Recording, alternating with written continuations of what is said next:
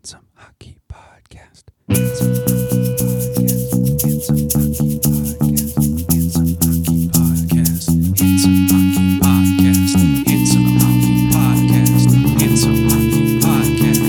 Handsome Hockey Podcast. Handsome Hockey Handsome Hockey Podcast. Handsome Hockey Podcast. Shall we start this? Let's do it.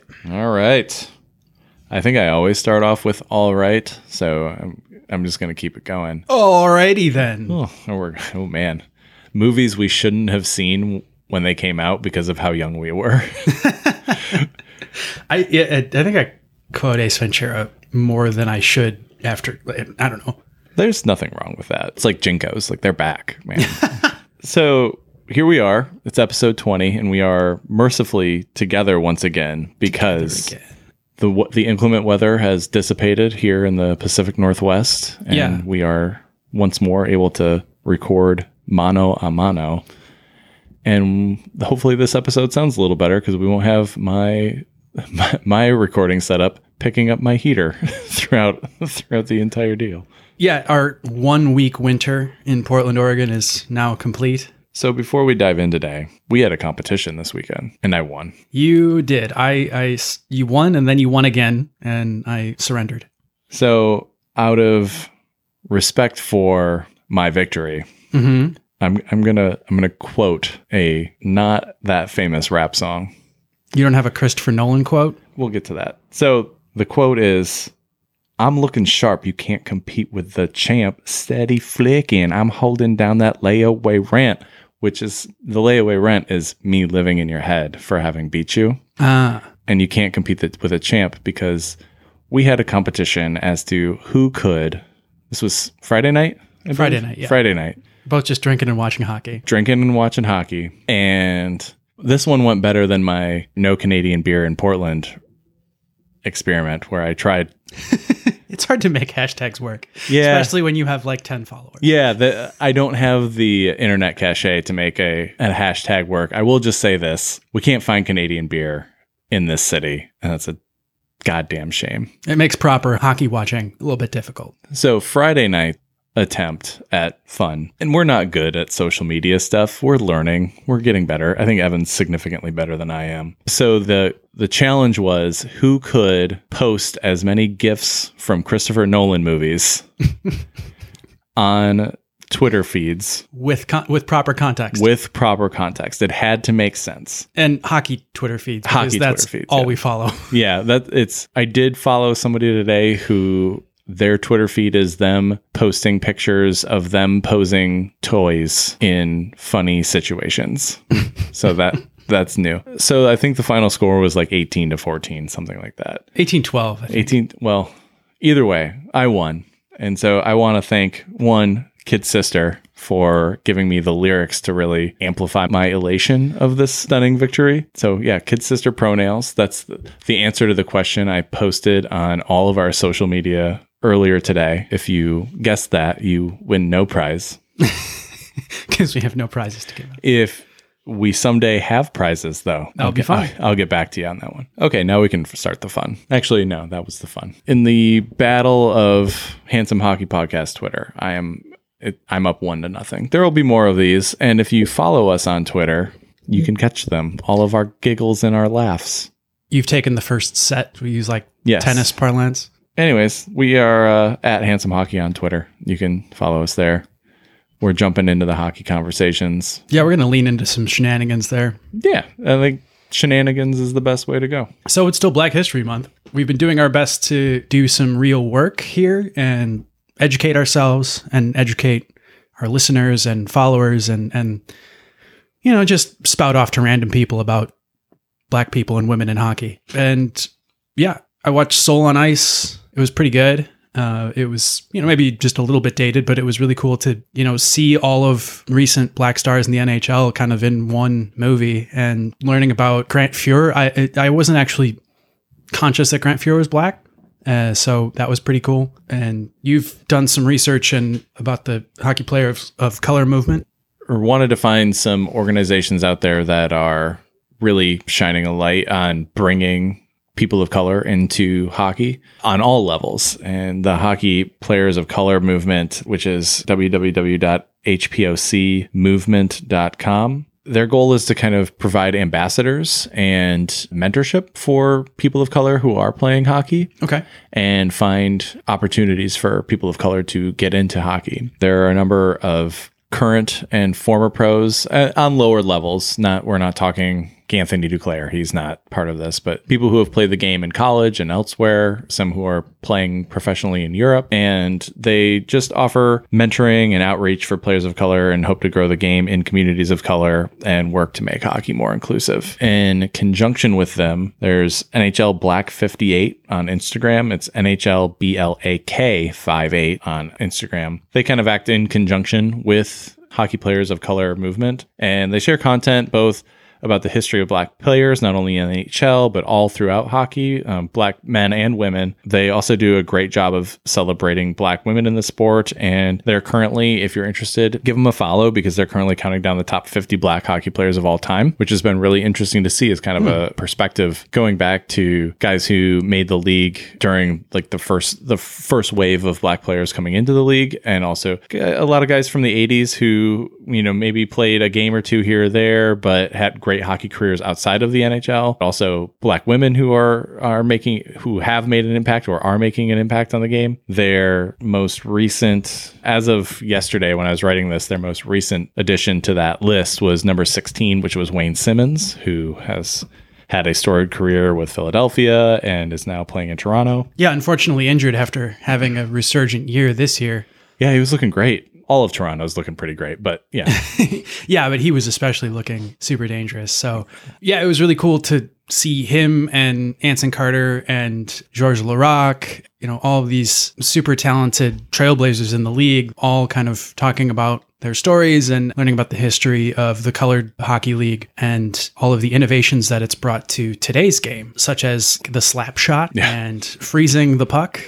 Can you imagine hockey without a slap shot? Alex Ovechkin never sets foot in the NHL without a slap shot. right. So, and I didn't realize, you know, there's a black woman in the Hockey Hall of Fame, Angela James. So she was inducted to the Hockey Hall of Fame in 2010. The other kind of big news that came out over the last week or so was Bauer, in conjunction with the Black Girl Hockey Club, created some Willie O'Ree commemorative skates. Mm, mm-hmm. And they were worn by various players throughout the NHL, including Anthony Duclair, Patrick Kane wore a set. Wayne Simmonds is going to wear a set when he's back from injury, which is about three or four weeks away right now. But those skates were were worn and are now going to be sold for charity, and that charity is Black Girl Hockey Club, which does amazing work in Black communities, kind of growing both the exposure to and the availability of the game of hockey in communities of color and not just in the US but also uh, throughout the world. And so any kind of revenue that they get from these skates is going to be put to really great use. Yeah, and then the uh,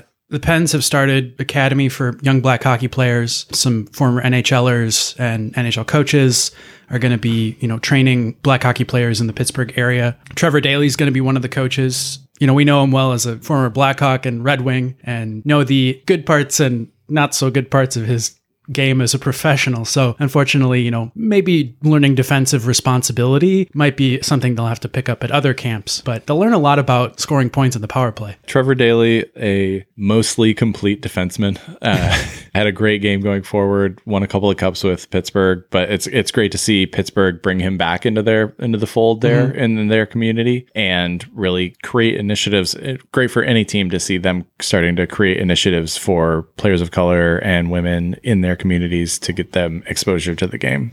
Yeah, and he's a really, really great interview, uh, really engaging guy, and featured prominently in Soul on Ice. So we're going to have these hockey players color movement and uh, good organizations and blogs and writers that we like uh, featured on our website, handsomehockey.com, in a page of inclusive hockey resources that I've been putting together throughout the month and is finally live as of last week. It's a lot of good people to listen to, a lot of good people to engage with on social media, and a lot of good people to give your money to. It's been really awesome to see how well the hockey community has embraced Black Girl Hockey Twitter and the women behind it. The sky is the limit for where we can take growing the sport if we include everybody that wants to play. Yeah, it's just about getting more voices into the sport and getting more access to the sport as well, and making sure that once we get those people into that hockey community that they feel at home and that they don't feel like they are an alien visitor to that community which i think has been a long standing issue especially for people of color and women trying to get into the sport. The, the hockey players of color movement they're a great resource for that sort of action of making sure that people feel at home in a sport people should feel at home at. It's always nice to play with non-white players or women or trans non-binary players because it's like seeing real 5G come to you. It's like a little piece of this perfect world that we envision where everyone can play. And knowing that everyone that you play with that isn't a white guy has friends that they're maybe don't play yet but will. We hope that that hockey can really be a sport for everybody playing, watching, talking about it. enjoying So, something else that we enjoyed seeing in the news this week there's been a lot of great fundraising going around, uh, like GoFundMe, crowdsource fundraising for causes. There's the Quentin Quarantino one million plus dollar benefit for Planned Parenthood that is in honor of the late Rush Limbaugh, which I mean, you know. Women in general and you know women's reproductive rights were Rush's favorite thing. So it's, great. An Instagram feed has raised a million dollars for Planned Parenthood in his honor. Doing things in the honor of other folks. Yeah, I really enjoyed Kimberly Fry. Uh, she's an Arizona Coyotes announcer. Today, she is embarking on quite the journey. She's going to skate a total of 96 miles around the desert, uh, hitting a lot of hockey practice facilities, ranks, starting at the Children's Hospital there in honor of Leighton Accardo, who uh, is a late Coyotes super fan who unfortunately passed away in November at the age of nine. She was super popular amongst the players and the staff, and everyone was really distraught when when she lost her battle of cancer. But there's a scholarship that's set up in her honor, and this is an effort that's going to raise almost fifty thousand dollars to to fund the scholarship for a, a women's hockey player. These are all great. These are all great things. The making hockey more inclusive, raising awareness, raising money to fund scholarships for women's hockey players, all amazing.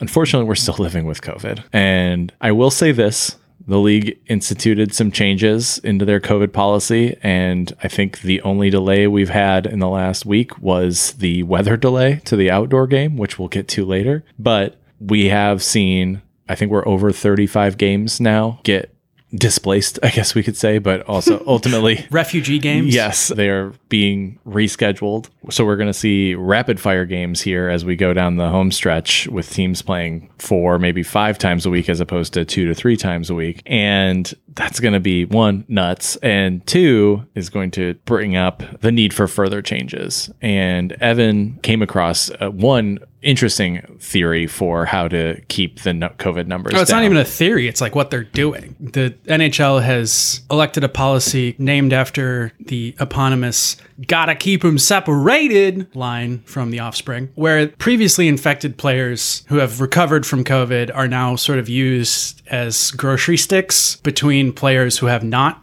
contracted COVID and could be infectious. It sounds really kind of strange and grotesque, but apparently the epidemiologists have weighed in and said this is a really good idea. It seems archaic and something that they did in the plague for the royals of Europe. Right. Like, are they also going to have to wear plague masks in the locker room? Or, I support this.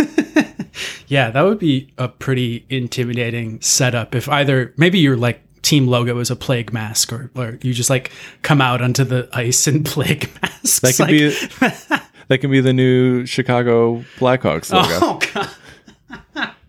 the Chicago plague masks. I do appreciate that the NHL is going full bore on vintage Offspring songs so they can hey hey come out and play. um, but Oh God, dad jokes galore. But this is a really cool idea, and hopefully it keeps more players on the ice and keeps people safe and allows us to enjoy this game. Because every time I watch a game now, I'm like, most of these people will get COVID. and that's a horrible way to watch something that you love.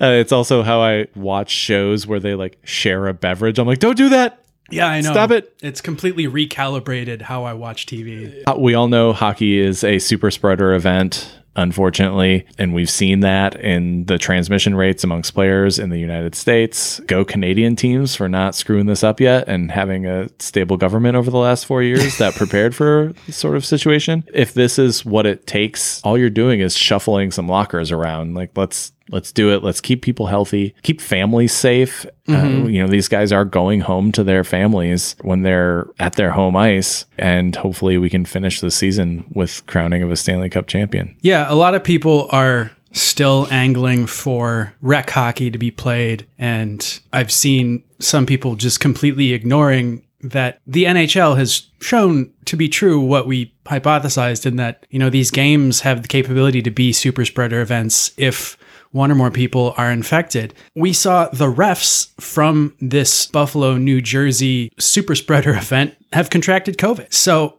if you have players that have contracted COVID and refs that have contracted COVID, like, yeah, we need to be responsible with the games. And you criticize the league for going ahead with with the Lake Tahoe experiment in that light. And hopefully it comes out that, you know, that traveling, the amount of time they spent waiting, unfortunately not drinking Molson, you just hope they are as judicious as they damn well should be. You know who would have been really happy to have a previously infected person next to him on a plane ride? I do not. Alex Galchenyuk. Well, he didn't have to go on a plane ride. No, He just stayed in Canada. but I mean, he's gonna have to go on a plane ride. Carolina essentially went, No, you're good up there. Give us a minute. So by the time I started editing this, our last episode, it was already out of date. And Alex Galchenyuk had been traded again. And as I was editing it, I was like, Come on, I should just drop all of this. we should just re-record the podcast. so Alex Galchenyuk was traded to Carolina for a minute. And then Carolina then flipped the script and sent him to Toronto. It's nice for Alex because he does not have to quarantine at all since he's been in Canada the whole time. He can just go from Ottawa over to Toronto and promptly secure some fourth line minutes for the Maple Leafs. But it just adds another tent post to Alex Galchenyuk's wild ride. Like we're he's gonna go full Pokemon on this and catch them all. Not COVID strains teams played for. And you know, God bless him for it. So, didn't they have to make some strange roster moves to like keep him in the same spot without ha- like to you know they knew that they weren't going to quarantine him, they knew that they were going to move him, but didn't they buy themselves some time by like technically They sending him him. down to yeah they waived him and technically sent him down, and then by then they had traded him. So on on capfriendly.com, which is one of my favorite websites in the world, especially for hockey, they have a trade history and transactions page. Hmm. Most people have their transactions as like seven, eight, somewhere around there. Alex Galchenyuk's is at 23. he just has a passport. He's almost triple the normal. they just stamp him on the forehead with each new team. Hopefully Toronto works out for him and he can stay there for a couple of years, be fun, have have fun. Toronto's a beautiful city. Their media market's insane, but whatever. Alex, you're like a village bicycle. Yeah. Every GM's had a ride. I don't know why that accent Uh, seemed like a good idea. why not? So you know what? You know, Godspeed, Alex. The nice thing about this is you have a very tradable contract. Mm-hmm. There are some people, however, who are producing about as much as Alex Galchenyuk, but have very, very untradeable Have contracts. boat anchors around their GM's necks. Yeah, that and let's. We're not saying we feel bad for GMs. Their NHL GMs are the dumbest. You watch NFL GMs get out of their cap hell in like six minutes. They're like, okay, you're cut, you're gone, you're restructuring your contract. Guess what? We have 40 million free. NHL GMs are like, oh God, I hope he goes on LTIR. Yeah. oh Lord, please, bright baby Jesus, put Erik Karlsson on LTIR. NHL GMs have like seances and Ouija boards asking for strange viral skin infections. Oh, the Marian Hossa effect. With this in mind, we're a third of the way through the season, roughly. Most teams are closing in on it. Buffalo and New Jersey, not so much. Have fun with your packed roster weeks. But we're, we're closing in. And so we wanted to do our one third of the season bad contracts edition. I, as I just said, I love cap friendly. I love studying the cap. I love looking at cap situations. I'm not a capologist. I don't do math, but that's what's nice about cap friendly is it does the math for me. I'm a words guy. I don't do math. I don't, I don't do math and I don't do safety while driving. See, I think that I do math, and then I like went to make a math joke and fucked up adding by like 10. So Next time. I know. So we can't talk about terrible contracts without just first talking about the San Jose Sharks, who are I'm going to reference Pokemon a lot lately, but they are collecting bad contracts like they are Pokemon. They're like, I got Squirtle, I got Blastoise, I got Pikachu, I got Logan Couture, all in my little Pokeball. I mean, With- Logan Couture fits in a Pokeball.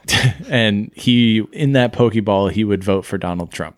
Brent Burns does not fit in a Pokeball. Brent Burns is a Viking, both on television and in real life. Yeah. But what do they have in common? Bad contract. We could do probably an hour on the San Jose Sharks cap situation. That's mm-hmm. not what kind of podcast we are. But let's just do a brief rundown of the San Jose Sharks. Logan Couture, age 31, 8 million per year, 7 years left. Under contract until 38. Evander Kane, age 29, 7 million per year, 5 years left, 10 points this season and a bankruptcy. Brent Burns, age 35, 8 million per year, 5 years left. Still a solid player, Yeah. but that's a lot of money for a 35 year old and a lot of money and a lot of term. Yeah. I mean, he's still probably going to be productive at age 40, not for 8 million per. I mean, maybe, right? Pickles, Marc Edouard Vlasic. He's 33 at 7 million per, 6 years left. Was at one point one of if not the best shutdown defenseman in the NHL Oh, yeah. and has fallen off a cliff. Basically the second he signed that contract. This seems to be a theme here with The Sharks. uh, and just like signed contracts and people going off a cliff. Mantha. And we'll talk about probably in the offseason about how a lot of NHL GMs are changing the way they look at contracts and giving people max contracts in their prime as opposed to Alex Pietrangelo, who is his contract is fine for now. Did you see? He's not on this list. Did you see the uh, ISO audio of him and Nathan MacKinnon's goal? I did not, but it was Oh, fun watching so funny. the high priced all star just get blown past. Not only blown past, but he sees MacKinnon at his own defensive circle with the puck when he's sort of at his own blue line and he just goes, oh boy.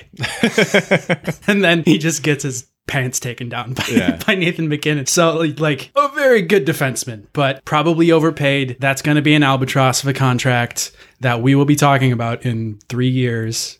And if not sooner. When we do this in 2023, we'll see where Alex Pietrangelo is at. Also on, on the Sharks, this Mm-hmm. we're might- only halfway done. This might actually be the worst of the contracts because Martin Jones is 31, 5.25 million per year, four years left, and he's Martin Jones. He's awful. And, you know, not his fault. He's old. He's played a lot of hockey, and it's not his fault he was offered these contracts. That's one thing I want to point out. Like, a lot of people get mad at people for being on a bad contract, but no, be mad at your GM for handing out that bad contract. right. I want to be mad at Justin Abdelkader for the contract that Ken Holland signed signed him to, but it's not his fault. Mm-hmm. Ken Holland's a dummy, and good luck, Edmonton. Yeah, like you got to balance out your distaste for the deal and the player with how much you would just like to be that player. Like I would love to just be Brent Seabrook, just Oh. sitting on my ass playing video games and collecting a contract. Why not? And there's nothing there's nothing wrong with the player doing that. They're more than entitled to that. If your boss was going to overpay you when you were past your prime, you would take that deal in a heartbeat. Oh yeah, like I would love to be Andrew Ladd getting paid like 5 million per to play in the AHL. It's a great setup. I hope he's having fun with it. I hope it's not like a drag on him. I hope he's just sort of like coaching young players and shit. You know, I could see that being a huge pride hit, but if you if you're happy to be there, you can make the best out of any bad situation. Absolutely. So we've run down this long laundry list. I feel like laundry list is a weird. Who makes a list for their laundry? Very detailed people. Yeah. Type A. I have seven pairs of underpants in this load, and in this load I have six. That Yeah. makes thirteen. Lucky did if I like separate colors. from whites and was like eh, the worst contract in the NHL right now, I think. and this is debatable. Maybe it isn't. Erik Karlsson. And it's not just because of the term. And it's not just because he's always injured. It's not just because of what he produces. It's not just because of the insane cap hit per. but let's we'll recap. It's because of the holistic yes. shittiness. So there's seven years left on this deal at 11.5 million per year. First off, why is a defenseman getting paid over 10 million a year? That shouldn't happen. I I I can't think of a def- I don't mean, I don't think defensemen or goalies should get paid that much. Hedman maybe. Per, and Hedman's only making like seven mil. I know. Like Hedman's getting paid accurately. He could maybe be eight mil. Cale Makar, Nah, no. you wouldn't pay him 11 and a half. Fuck no. Okay. yeah. He's got four assists on the year. He's like negative 10.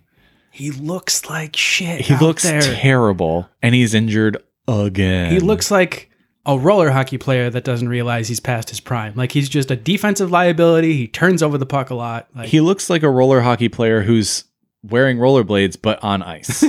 this was a terrible contract when it was offered. There were so many signs that he had regressed, that injuries had taken a toll on him, which they have. Can't fault a player for that. no. He has had multiple ankle injuries, and when you're a silky skating defenseman who rushes with a puck, that turns out bad. But Karlsson had so clearly been slowed by injuries at this point. He was no longer Erik Karlsson, whoa, like the guy who almost single handedly transformed what we thought of what defensemen could be in the NHL. Mm-hmm. He was such a force in Ottawa. Let's not skip past that. He was an absolutely breathtaking player to watch when he was fully healthy and in his prime. But he is now Erik Karlsson. No. Erik Karlsson, oh. Erik Karlsson. Ugh. As I said earlier, like this contract isn't just bad because of the term, the money, or the output, or that he's always injured. Mm-hmm. This contract is also awful because of what they gave up to get him. Yeah. They gave up Dylan DeMelo, who has since been traded to Winnipeg, but is a very good player there. Not very good. He's a, he's Yeah, a good player. good player. You, you know what the Sharks could use? Good players. they traded Josh Norris, who is, if not already, will soon be the 1C A in top- Ottawa. A top draft pick. yes. A first round draft pick who's going to be a have a very healthy NHL career. Two second round picks, Jamieson Rees, who hasn't made an impact yet, but he's a recent draft pick, so as a second rounder, and a player in the upcoming draft. A, or a second round pick in the upcoming draft, which is going to be a very high draft pick because the Sharks are terrible. And they gave up their first round pick last year, thinking they were going to be good, and that trading away the 25th pick or the 26th pick wouldn't be a big deal. It Who- became the third pick. that other first round pick became Tim Stutzla or Stutzel. We'll say Stutzel. Stutzel. I think we'll just change it every time. Stutzla? Yeah. So It's this. Stützle.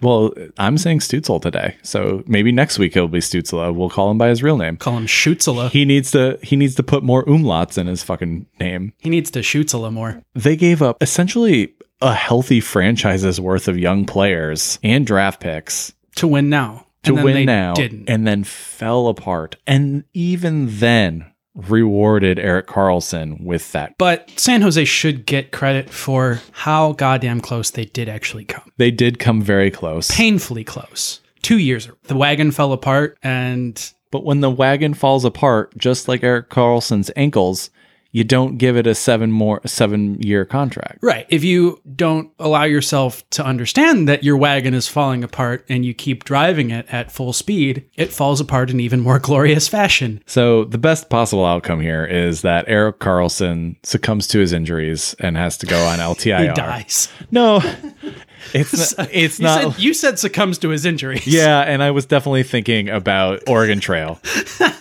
So he goes on LTIR, and that could rapidly speed up a rebuild for the Sharks.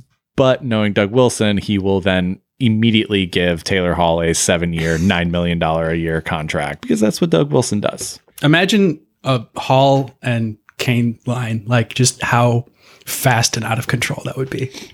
Well, seeing as how you have no centers in Chicago, yeah, that would work. No, no, I meant Vander Kane. Oh, yeah. Uh, the speaking of Taylor Hall, Mm-hmm. one of his teammates is second on this list. Yeah. It's Jack. I- and I'm just kidding. That's a great contract. Jeff Skinner, seven years left, nine million per year. invisible on the ice. One point. One assist. I drafted him in fantasy hockey. and ah, you should be ashamed. Jeff Skinner is kind of like the most cautionary tale of overreacting to one massive season.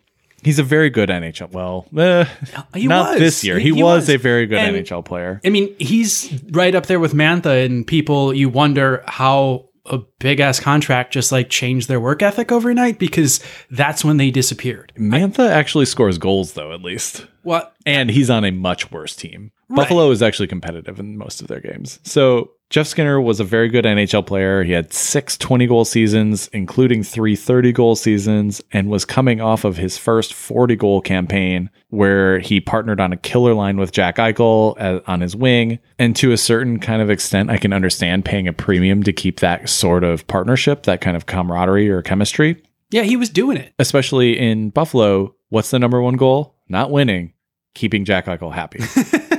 so, so you spend that money.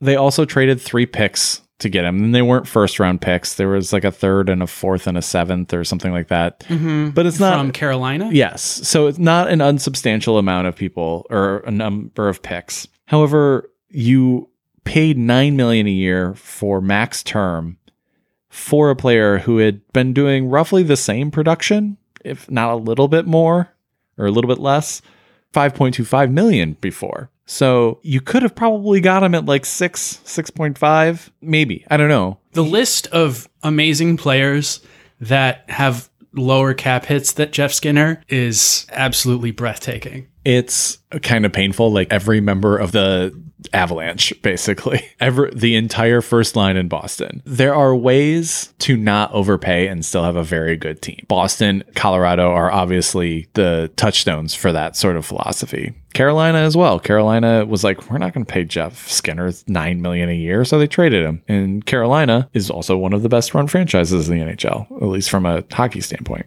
And from a number standpoint. Right. You also gave a then 27 year old an eight year deal, which means you're hoping for production until they're 35 years old, which is for a defenseman, maybe not so big of a deal, but for for- forwards don't last that long. I don't know. I don't hate that a ton because because of when it's given out. I mean, you're at least going to get 5 years of In theory, top production in right in theory and jeff skinner when he signed the contract he was doing the and then after he signed the contract he stopped doing he the thing immediately stopped. Doing right and thing. that's wh- that's why it speaks to sort of my pessimistic side where it's like oh you know did he just stop working and take the payday because that's the biggest payday he's going to get and he's not going to get a better one like i think that is what one of the things that figures into these guys mind is like wow that is just the biggest paycheck i'm ever going to get you know just happened yeah. Then all these sort of philosophical problems become apparent. Like you start thinking about your legacy and you start thinking about the fact that you are living in a body that is inherently dying. You know, all of these problems come into you play. start thinking about how I can get my family to Mexico for vacation during a massive statewide. You start thinking about how you can throw your daughters under the bus publicly. Yeah, you know, Jeff Skinner's got all these problems. You know, we're in no way, shape, or form talking about Ted Cruz. We're talking about Jeff Skinner. And, you know, Jeff Skinner, uh, you know, he's got all these existential crises happening. And that's probably why the hockey is less than stellar. Is Jeff Skinner The Zodiac Killer? the Zodiac No. killer? I did see a tweet the other day that was if the Zodiac killer is still alive, he should come out and say that he's not Ted Cruz because he doesn't want to be lumped in with Ted Cruz. the last contract that we want to talk about is Drew Doughty. Now, Drew Doughty is, to his credit, still a solid NHL player. Got four goals, nine assists on this this season. He's not a turnstile on defense. No. No, he's He is not going quietly into this good retirement. yeah, he's he's he's a solid NHL player. And he's had a, I mean, He's got a Norris. He's got a visually resurgent year. He's not uh his numbers aren't amazing right now, but he's he's not what Drew Doughty used to be, but he's a very he's a very solid NHL player. Like you watch a Kings game and he's largely not the one that you would gripe about because he's fine. He's also got 7 years left of an, an 11 million per. Now I remember when this contract was signed in my head I went that's a bad contract. And I remember NHL talking heads going, "Well, you have to give him that money." no, you don't. You don't have to give anybody anything. The fact also is that they gave him this money despite the fact that there were very obvious signs, much like Erik Karlsson, that he was no longer that defenseman. So you are paying for the legacy of Drew Doughty as opposed to giving him a contract about his future production. So in 2017, 2018, he was incredible. 10 goals, 50 assists, 60 points, plus 23. And I know plus minus is whatever, but plus 23, very good. 2018 19, however, 8 goals, 37 assists, 45 points, 15 fewer points than he had the year before, and a negative 34 plus minus. Hmm. Now, again, plus minus is flawed logic, but 57 is a big number. That also coincides with Jonathan Quick's regression, the whole team going from Stanley Cup contender to cellar dweller. But part of that is because their stars fell on Right. black days, we'll say.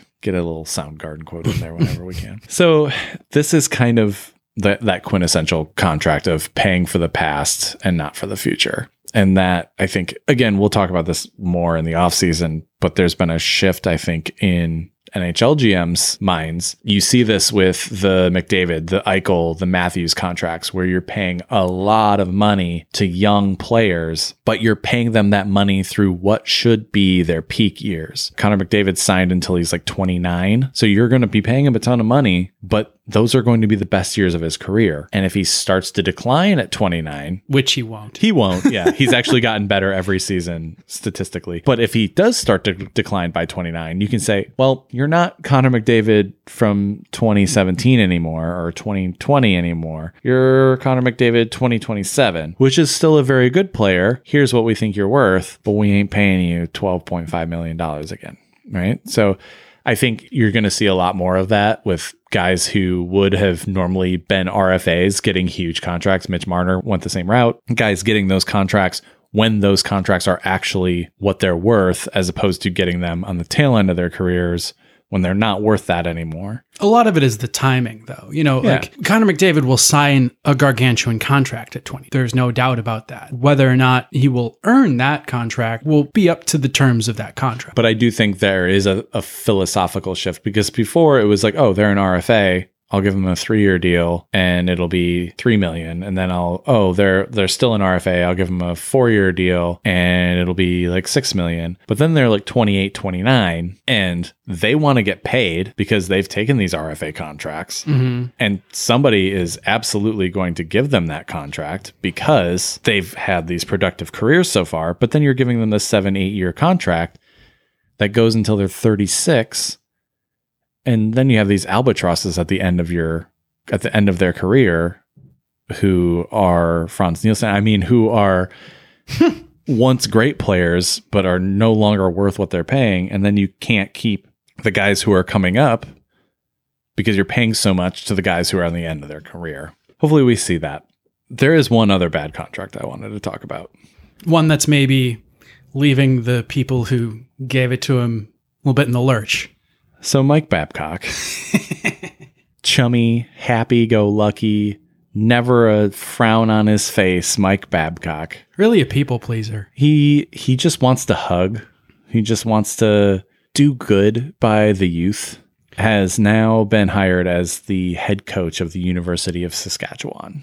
The Some Huskies. The, Huskies. The USask. That's that's USask, which is I can't tell if that's awesome or awful. I haven't figured it out yet. I like it. You Sask Huskies. You know, I, as someone that grew up around uh, Huskies s- sports operation, you got to use Huck and Fuskies at some point. Like it, it's it's the best play on that mascot. So this is a two-year deal in which, and they don't start college sports in Canada. At least hockey are not scheduled to restart until September of this year. Wow, So- what a thought! Yeah, what a- responsibility.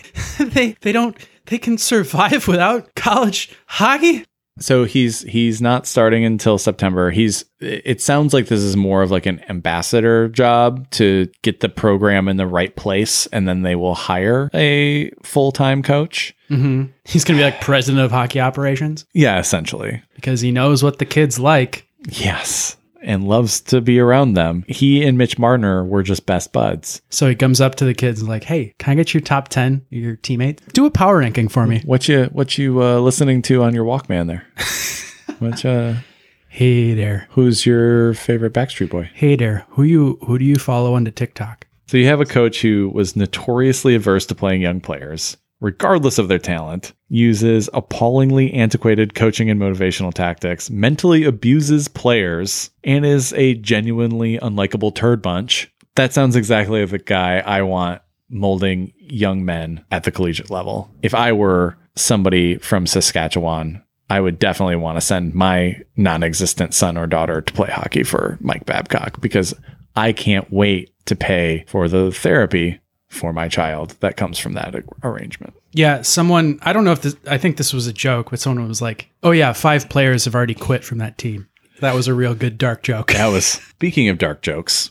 The end of the outdoor game last night in Lake Tahoe was played at night. Now, before we get into this, two things. One, Twitter, the Twitterverse started crapping all over the NHL saying this was just like the NHL, it was poorly planned. This is stupid for the game getting postponed yesterday. It's not the NHL's fault that it was a sunny day. Many of these have been played during sunny days. Yeah, but they like there are things that you can compute about this. And what they sort of showed was the issue is with what's called albedo. Uh Libido? well, I have issues with that too, but uh it- let's stay on subject. Albedo is just reflection. Uh Yeah. and so you had an, an absorptance of visual radiation. And so you had the blue line and the artwork that was, you know, black lined, that was absorbing more heat and giving it off. And that's what was melting the ice in the proximity of that, as opposed to like the rest of the rink, which was bad but kind of hanging in there. And so you ended up with, you know, all these ruts and refs falling and and players just like out of control. It was kind of refreshing to see like professionals struggle to skate like I do. And whenever somebody has made that joke, oh, did you trip over the blue line? Well, yes, I did yeah. because the blue line has melted. Yeah. Let's watch uh I think it was what Blake Martinez like double toe pick and go head over heels. Yeah, it was it was bad. And also, I mean, a player safety issue. Like it- Yeah, and that's the key there is it's a definite and referee, but it's a, a safety issue. and you know, if you're an owner, you're like this is an investment issue. So I'm going to not give the NHL shit for that. No, but it is super funny that you It's know funny. they they I use air quotes persevered against COVID and not having fans to do this made for TV game, and then they get foiled by the sun. Well, the Sun is undefeated against ice. It turns The sun out. is generally undefeated against anything over a long enough time frame. The other thing I will say about the outdoor game is I talk some shit about this. And rightfully so, but you didn't talk shit about the visuals. yes, I thought it was a stupid idea in the middle of a pandemic to have teams flying to locales, one that maybe haven't been as hard hit by the pandemic, and bringing people who are playing in a super spreader event to that that area. I also thought you're bringing in Philly, who has had a lot of COVID issues, Yeah, and like half the team's not playing in the game. which that was determined beforehand, blah, blah, blah. I'm willing to eat crow on this because it was awesome.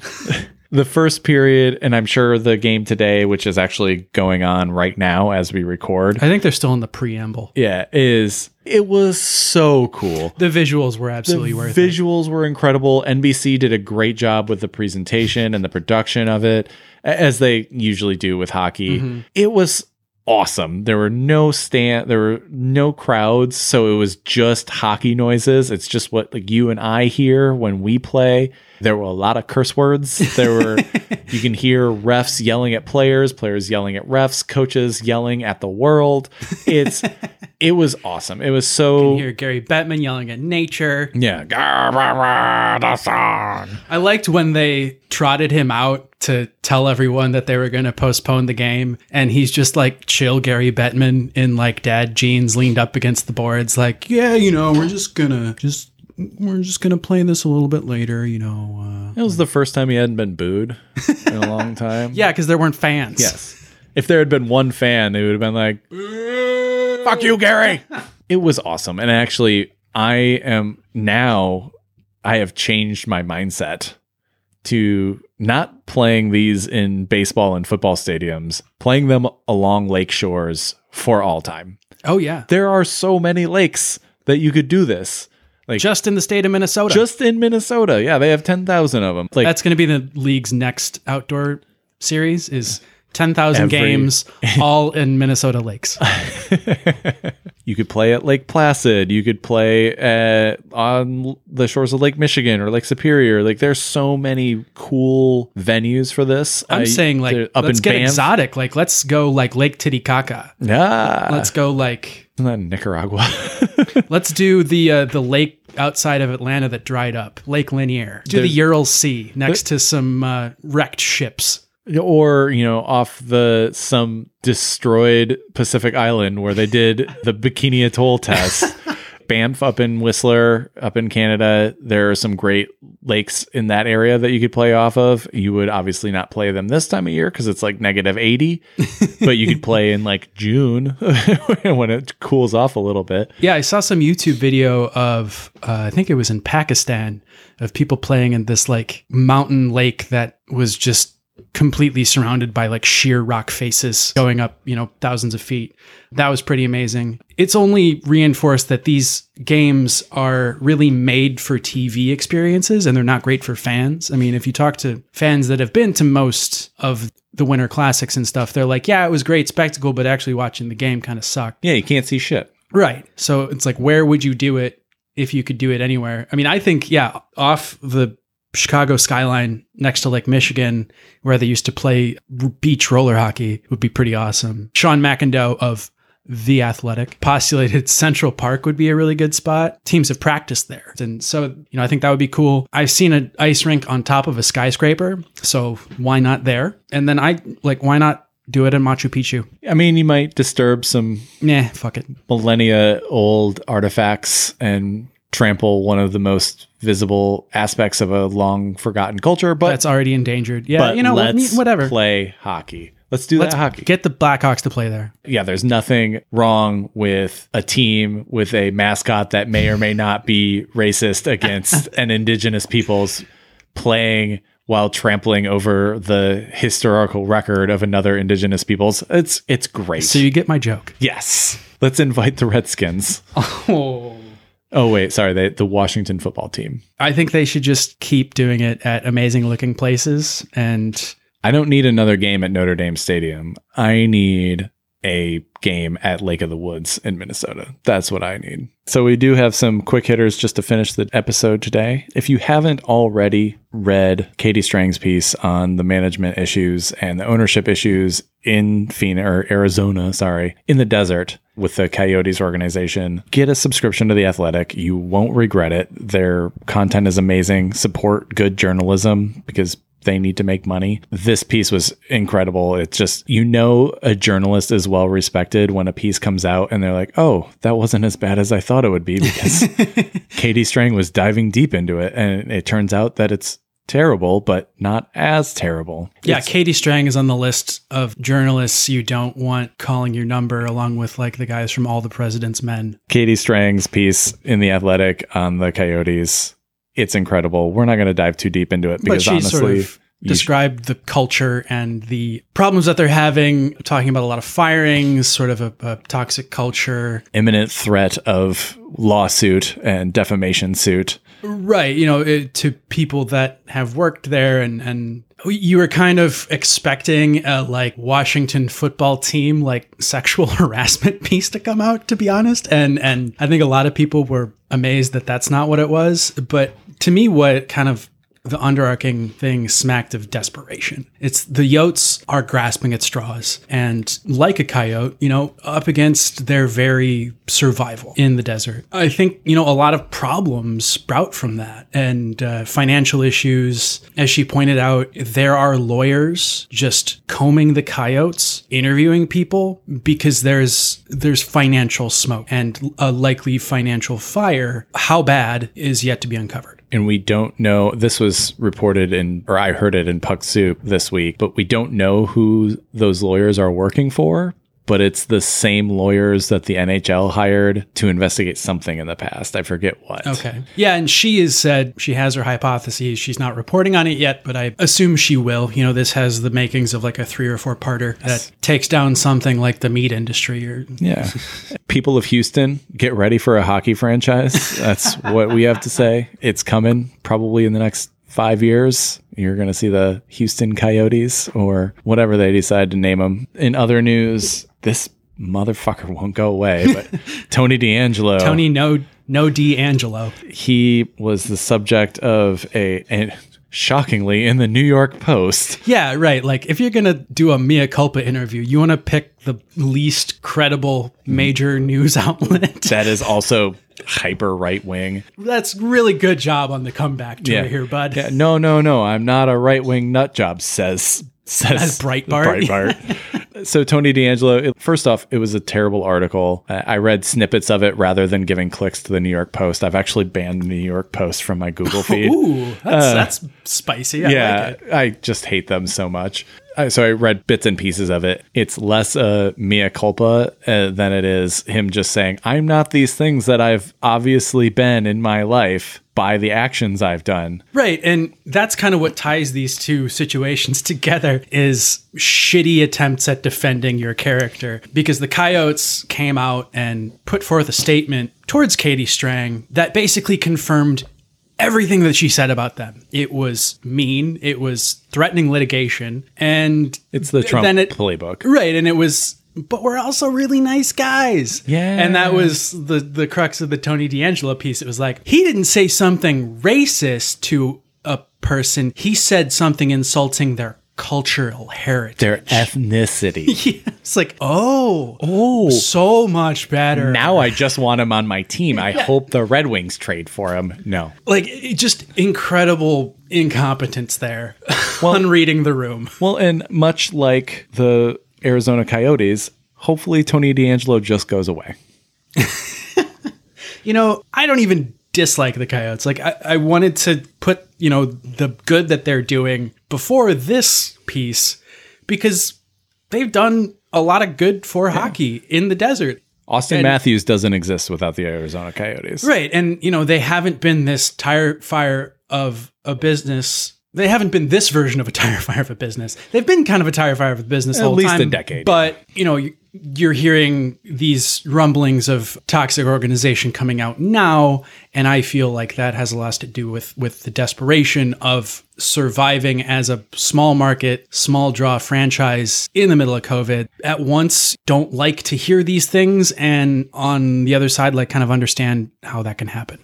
If I understand how that can happen, it's not like we're condoning, but it's just like No. we see how this comes out. Like when Right. people of this ilk are in charge of things that are floundering, they resort to tactics that are maybe less than savory. And mm-hmm. like in a normal circumstance, you might act as a human being towards the people that you work for you in a situation where there's a lot at stake and you know your back is against the wall you resort to like your most base human animal instincts Yeah, it's what capitalism does to people. Like when you're threatened with your job or, you know, your entire existence existing, if you're part of an organization that can make it or fail, you're incredibly motivated, but also by like the most basic and awful motivating thing we have, which is just survival. And that makes terrible people out of good people really fast. and sociopaths rise to the top Right. Like uh, uh, to quote the boss, Bruce Springsteen, like, if what you do to survive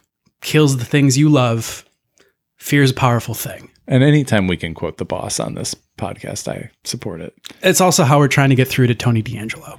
Alyssa Biederman of Little Caesars Hockey Club had a bonker. detroit yeah, Michigan, uh, Michigan represent had just a ridiculous goal. She does, you know, the sort of top of the puck, drags it around, not really a toe drag, but drags it around and then, you know, just absolutely undresses the goalie. She's headed to play university hockey at uh, Colgate University in the fall in sorry fall of 2022 and yeah has all the trappings of probably For now, she's just dangling fools. for now she's dangling In fools, but she's probably a future face of of you know USA women's hockey in some respect. At least if you're going to dangle people like that, like you, okay, you can't do something like that that is caught on video. And let's be honest, almost everything is caught on video at this point. You can't do something like that and not have a backup plan.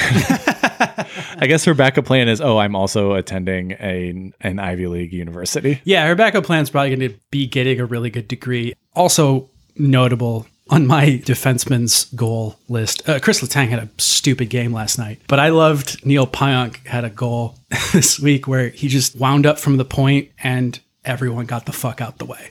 It was like Fulton Reed and the Mighty Ducks. it was ex- like it was the closest the NHL will ever come to that. I encourage people to go look at this video. I call it the Moses because of how effectively he parts the seas.